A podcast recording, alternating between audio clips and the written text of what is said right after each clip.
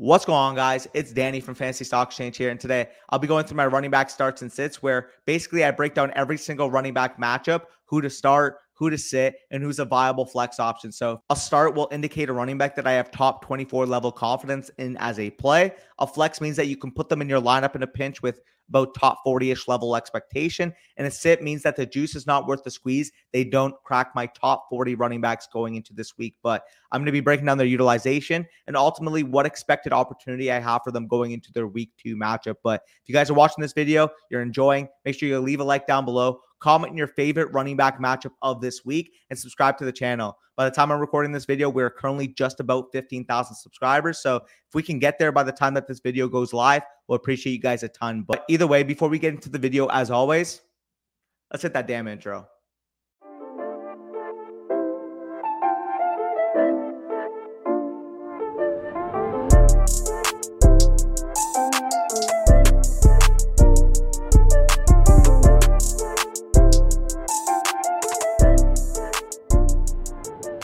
All right. So before I get into the game by game analysis, here's the matchup chart a chart that is a composite of 50% last year's rankings for these defenses and 50% from week one because we don't have enough information on how these defenses will be for the rest of the year. So I, we felt that it was a good composite to have half of last year's, half of this year's make up the matchup chart. And you guys can see on the screen, but Nick Chubb, Kareem Hunt, Christian McCaffrey, Darrell Henderson, all having extremely favorable matchups going into this week, with guys like Leonard Fournette, Cordarrelle Patterson, Derrick Henry, all having unfavorable matchups this week going into week two for fantasy football. So Let's get into the first game of the 1 p.m. slate. Commanders at Lions. Detroit is favored here by one and a half with a 48 and a half over under. And my advice here is that you're starting D'Andre Swift, you're starting Antonio Gibson, and you're sitting both JD McKissic and Jamaal Williams. We know that when D'Andre Swift is healthy, he is a must start. He's an excellent receiver out of the backfield, 66% route participation in week one. The only concern here is the ankle injury that he has been battling all week, but all reports are showing that he should be ready to go for week two. And as long as he's healthy, he's going to be a top 10 running back in my rankings. As far as Jamaal Williams, he's not really a back I feel comfortable ranking in my top 40. So as a result, he's going to be a sit for me this week going up against the Commanders. In terms of Washington's backfield, you can absolutely start Antonio Gibson with confidence as an RB2 at least until Brian Robinson gets back. We saw this past week 58% route participation and a 35% target per route run rate, which is a big step up from what we saw from Gibson last year. The only real concern that I have here for Gibson in the short term is him potentially ceding all the long down and distance and two minute work to JD McKissic. But speaking of JD McKissic, I don't really think that role in itself is enough to make you feel comfortable to flex him. So as a result, I'm going to lean sit. Next matchup, Dolphins at Ravens. Ravens are minus three and a half with an over under of 44 and a half in this game. I'd feel comfortable with flexing Chase Edmonds and flexing whichever number one back we see from the Ravens, whether that's Kenyon Drake if J.K. Dobbins is expected to miss, or if J.K. Dobbins is back in this game, I'm fine with flexing him as well. But for Chase Edmonds, we saw the opportunity to be the Dolphins lean back in all valuable situations in week one. He dominated routes, he dominated short down and distance and long down and distance work for the Dolphins.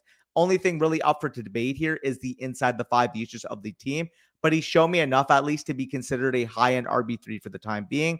From the Ravens' perspective, if J.K. Dobbins is out, Kenyon Drake is another running back I'm flexing. And with J.K. Dobbins, if he does actually return to this game, he is the only Ravens running back I'd feel comfortable with flexing. First game back, ACL. Kind of want to see how he gets used uh, before I commit to him as a top 24 level expectation. But while I don't think top 24 expectations is reasonable, I do think top 40 should be in the range of outcomes for a guy like J.K. Dobbins if he does suit up for this game. Obviously, all of the other backups in this game are to be sits. Next matchup, we got Jets at Browns. Browns are six and a half point favorites in this one with an over under of 40. And in this game, I'm comfortable starting Nick Chubb, comfortable starting Kareem Hunt, and I'm fine flexing both of the Jets backs with Michael Carter and Breece Hall. We know that as long as Nick Chubb is healthy, he's going to be a top 24 running back in our rankings. And Kareem Hunt this week is actually another running back. I'm more than comfortable starting with top 24 expectations this week. Obviously, we knew that for the most part, Chubb would get all of the early down work. But as we see, Hunt captured all of that long down and distance and third down work of the Browns offense.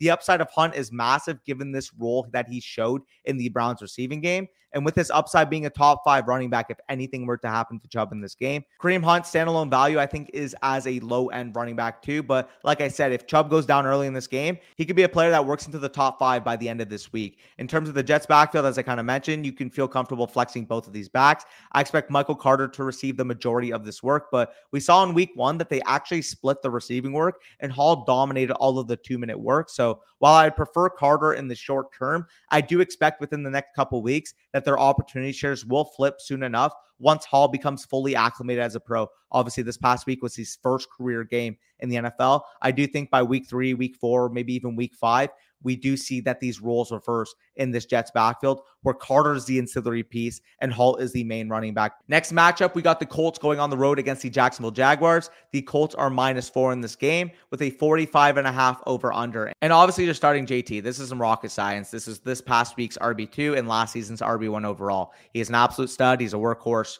You're not sitting JT no matter what. I don't think I need to tell you that. In terms of the other running backs in this game, I temper all of their expectations to that RB3, RB4 type of range. Obviously, we saw this past week from the Colts. Hines was extremely efficient in week one. Despite a poor snap share and route participation, he actually commanded 27% targets per route run. He's still a good player and he's always going to be efficient, in my opinion.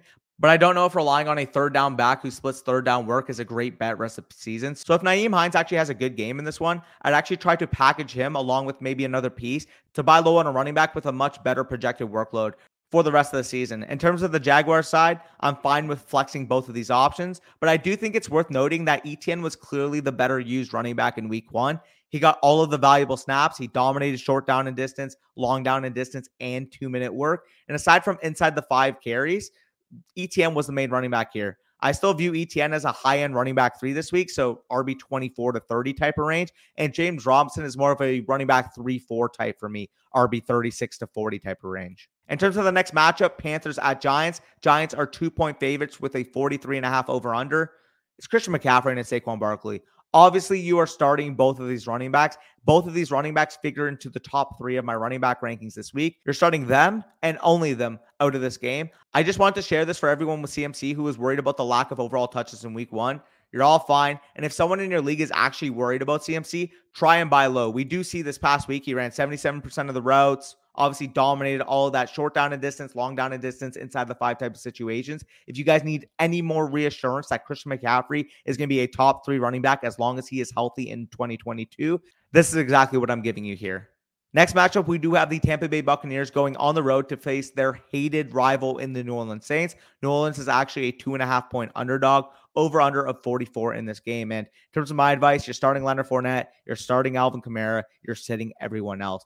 Let's pretty much keep it brief. These two running backs are clear workhorses from either side here. We did see this past week against Dallas Cowboys that Leonard Fournette was dominant in terms of usage and actual performance in week one against the Cowboys. And for Alvin Kamara's side, yes, his usage wasn't really ideal, but we actually heard after the game that it did materialize that he was battling a rib injury throughout the game. So, and as long as Alvin is himself, we should expect him to return to top 12 overall status at the running back position. So, no real worries about Alvin Kamara, despite that lack of a game he had against the Atlanta Falcons expecting him to bounce back in this one, especially from a utilization standpoint. On to the next matchup. We do have the Patriots on the road against the Steelers. We do have Pittsburgh as being two point home underdogs with an over under of 40.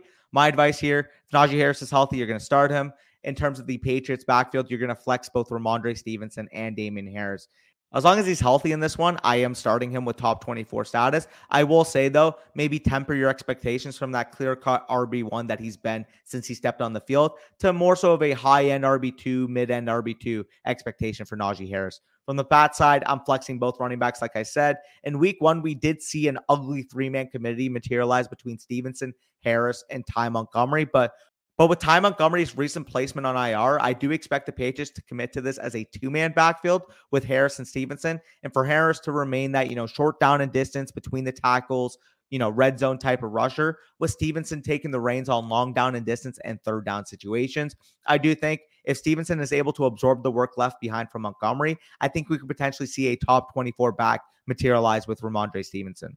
On to the first game of the 4 p.m. slate off of the 1 p.m. slate. Of course, we got the Seahawks going on the road to play the San Francisco 49ers. San Francisco is an eight and a half point home favorite with a 41 over under set in this game. In terms of this game, you can flex Rashaad Penny and Jeff Wilson, and I would sit every single other running back. For the Seahawks, we do know that for now. Penny is their lead running back, and until Walker can make his way onto the field and command work, he's going to remain that lead running back.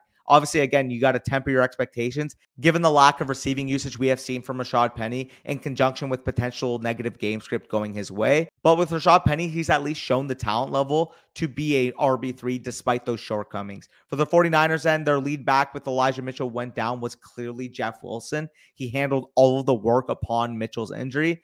However, given the fact that we're still talking about the 49ers, it's still entirely plausible that with a full week of preparation, we do see the other running backs worked in, with a caveat, of course, that if Deebo Samuel does see more touches out of the backfield, it's going to hinder this overall running back core a good amount. Obviously, this is not a fun situation that I want to touch, but if I have to stick a play, I'm going to plug my nose and throw Jeff Wilson into my lineup and hope for that level of opportunity share we saw from week one. Next matchup, we do have the Falcons going on the road to play the Los Angeles Rams. The Rams are 10 and a half point favorites with a 46 and a half over under set for this game. You can start Cordarrelle Patterson and Darrell Henderson and sit every single other running back in this matchup. We saw this past week that the Falcons' backfield was completely run by Cordarrelle Patterson. He picked up exactly where he left off last year as the Falcons' main back commanding 61% of the rushing attempts and owning a 54% route participation en route to 26% targets per row run.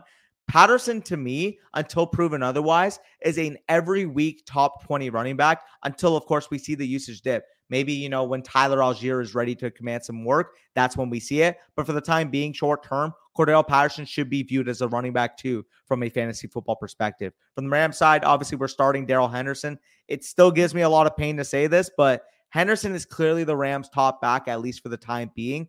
You can consider Henderson, at least for now, given the usage we saw in week one as a mid to high end running back, too, obviously potentially linked and insulated to this high powered Rams offense that we expected going into the year.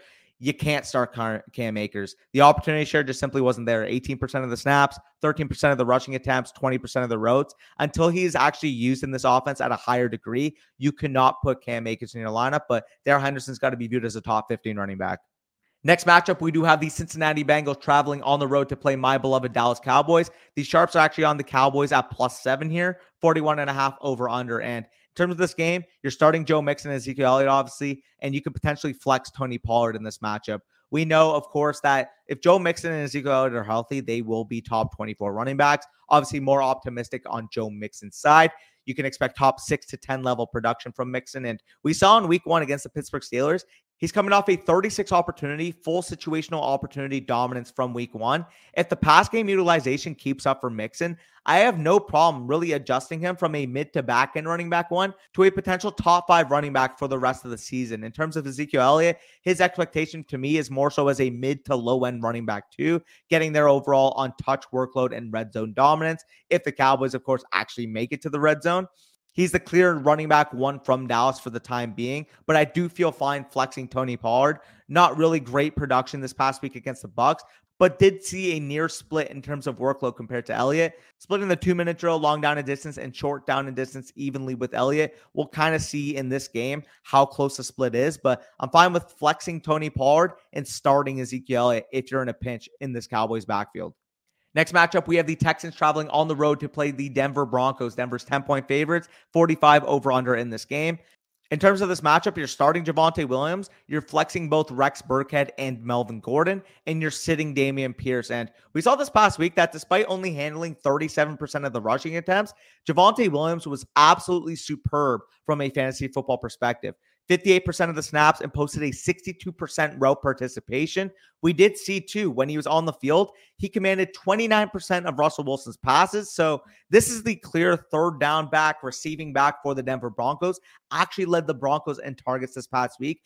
I have no problem ranking Javonte Williams as a fringe top five running back, given this level of dominance we see in the receiving game and the insulation we do have here tied to a Denver offense. So Fire up Javonte Williams, top 10 running back for me this week. I'm also comfortable starting with Melvin Gordon. We did see that he commanded 41% of the snap share and actually led the team in terms of rushing share with 63% of the team rushing attempts. With 63% of the team rushing attempts, obviously, as I kind of mentioned with the pros of Javonte Williams, Javonte dominated a lot of the third down passing work. But at least with Melvin Gordon, we do expect a 40% share early down bruiser opportunity, which we expected going into the year over here at Fantasy Stock Exchange. In terms of the Texans, of course, we did get the shot of reality from Dameon Pierce that Rex Burkhead really dominated the work in this backfield in week one. I do expect sooner rather than later that their roles will somewhat reverse, but Burkhead has to be viewed as a fringe top 24 play, at least for the time being, until Dameon Pierce is actually able to dominate the role that fantasy drafters had out for him. You guys can see the share on the screen, but Rex Burkhead looked like a workhorse. 67% route participation, 71% snap share, 20% target share, and also all of the long down and distance and two minute work out of this backfield in week one. Final matchup of the 4 p.m. slate, we do have the Arizona Cardinals going on the road to play the Las Vegas Raiders. Raiders are five and a half point favorites in this one. 51 and a half over under is set. You're starting James Conner and Josh Jacobs, and you're sitting everyone else. And in week one, we did see that James Conner showed he is the clear cut number one running back on the Arizona Cardinals, a team that I do expect to bounce back after that dismal showing they showed against the Kansas City Chiefs. Obviously, we know the Kansas City Chiefs are damn good at football. I expect the Cardinals to be more than fine going to this matchup against the Raiders. We did see, though, in that matchup against the Chiefs, Conner is a fringe top 12 level running back. Goal line autonomy, dominance we saw in the long down and distance and route participation areas. Conner has to be viewed as a workhorse running back. We'll see how the volatility ends up evening out for the rest of the season. But for the time being, for the short term, viewed Conner as a top 15 overall running back in fantasy football. In terms of Josh Jacobs, the other running back you should start in this matchup, He's a player that I do think is going to bounce back from a poor showing in week one. He dominated all of the rushing attempts on this Las Vegas team and posted a 42% route participation. Obviously, we know for the role for Jacobs, he's not going to play in long down and distance or third down situations, but I do think he has a prime opportunity to potentially punch one in. Obviously, full goal line autonomy for that Raiders offense this week against the Arizona Cardinals. So with Josh Jacobs, he's not the safest play, but I do think this is a prime opportunity for him to score and get that value back right for him. Let's go on to the Sunday night football game where the Bears go on the road to play the Green Bay Packers. Green Bay is 10 point favorites with a 41 and a half set over under in this game. You're starting both Packers running backs with AJ Dillon and Aaron Jones, and you're sending a tentative start on David Montgomery while sitting Khalil Herbert. With the Packers backfield, I think we may finally be seeing that changing of the guard between Aaron Jones and AJ Dillon. AJ Dillon actually saw more rushing work and was more dominant on a per route basis in the receiving game while occupying a higher role on long down and distance and dominating that inside the five work. Dillon's going to be a top 15 running back me for the foreseeable future until we see Aaron Jones really take more of a dent out of his work. With Aaron Jones, he still occupies a scat back plus role for this Packers offense, which I still expect to be valuable, but you have to temper your expectations. Maybe you drafted Aaron Jones to be a mid to low end RB1. I would more so put him in that mid to low and RB2 expectation. So what we saw from his usage in week one. In terms of the Bear side, David Montgomery is a start solely based on his dominance in week one for backfield opportunity. But I'm still not thrilled to start him, obviously, in a tough matchup against the Green Bay Packers with what I expect to be a low scoring, negative game script for David Montgomery. Squeaked into this start territory as my running back 24 overall, but my expectations aren't really high for what I expect to be an inefficient, ugly game script, like I said, for David Montgomery and this Bears offense as a whole. Now let's get on to the Monday night football slate. The last two games of this entire slate, the Titans go on the road to play the Buffalo Bills. Bills are 10 point favorites with a 48 over under set in this matchup. You're obviously starting Derrick Henry, and I do feel comfortable flexing Devin Singletary in this one as a fringe top 30 level option. With Derrick Henry, we obviously saw in week one he was a bit disappointing, but he still saw 81% of the team's carries. I'm still tempering my expectations, though. You guys would have saw on that matchup chart that this is actually the third hardest matchup on the entire slate at the running back position. I do think against the Bills front that really had their way with the Rams, we could potentially see the same happen here against the Titans. So with Derrick Henry, I do think he's going to get, you know, 20 to 25 touches, but expect some inefficient touches. And if he does pay off in this game, it'll come on the back of nose diving into the end zone. In terms of the Bills side, we did see this past week for the Buffalo Bills that there's not a ton of opportunity here and it is a split backfield, but he did take the bulk of the rushing attempts. And the only real situation that he ceded to Zach Moss was in short down and distance situations from a situational opportunity standpoint. So Devin Singletary, at least for the time being, I think is the clear cut running back to own from the Buffalo Bills. So as a result, He's still going to get exposure to the rushing opportunity. He's still going to get exposure to potential touchdown scoring in this Bills elite offense. So he's a top 35 overall play, regardless, at the running back position. Matchup of the week, we got the Vikings on the road to play the Philadelphia Eagles. Philly actually opens as two point favorites in this game with a 50 and a half set over under. And in terms of this matchup, you're obviously starting Dalvin Cook, and you can potentially flex Miles Sanders in this game. We did see this past week that Dalvin Cook saw a full fledged bell cow opportunity in week one, even if the production didn't really look the greatest. We saw last week 25 opportunities opportunities in that game. Expect more of the same in week two until Dalvin's shoulder inevitably pops. you got to start him as a middle end RB1 expectation. From the Eagles side, you can flex Miles Sanders, but still be wary that this looks like it could be a potential three man committee. You got to temper your expectations for Sanders to RB3 4 status, given the huge split we saw from the Eagles in week one. With another impressive box score performance for Sanders, you could potentially sell him extremely high because a lot of casuals in your league are going to see the efficiency, are going to see the touchdowns without actually acknowledging that this is going to materialize into an ugly committee, at least for the time being. Either way, though, I appreciate you guys for making it to the end of the video. And before you guys sign off, want to give a huge shout out over to Establish the Run. If you guys are familiar, Establish the Run creates high quality DFS and prop betting content. The founders, Adam Levitan and Evan Silva, are longtime fantasy experts that myself and Corey have followed for the last few years and can personally vouch for as being legit. If you guys play DFS, these are the most serious DFS guys around, having a team of people including Levitan, Silva, and Michael Leone creating weekly projections ownership projections, and even analyzing things like offensive and defensive line matchups each week to help you in weekly tournaments as well as your season long leagues. You guys can go over to Establish the Run and use promo code FSE for 10% off any package they have to offer, whether that's DFS, player props, and in season packages. All 10% off with promo code FSE. They also have free content available on their Establish the Run YouTube channel. We appreciate the support from Establish the Run over here at Fantasy Stock Exchange. And until then, we'll see you this weekend for the live streams. Peace out.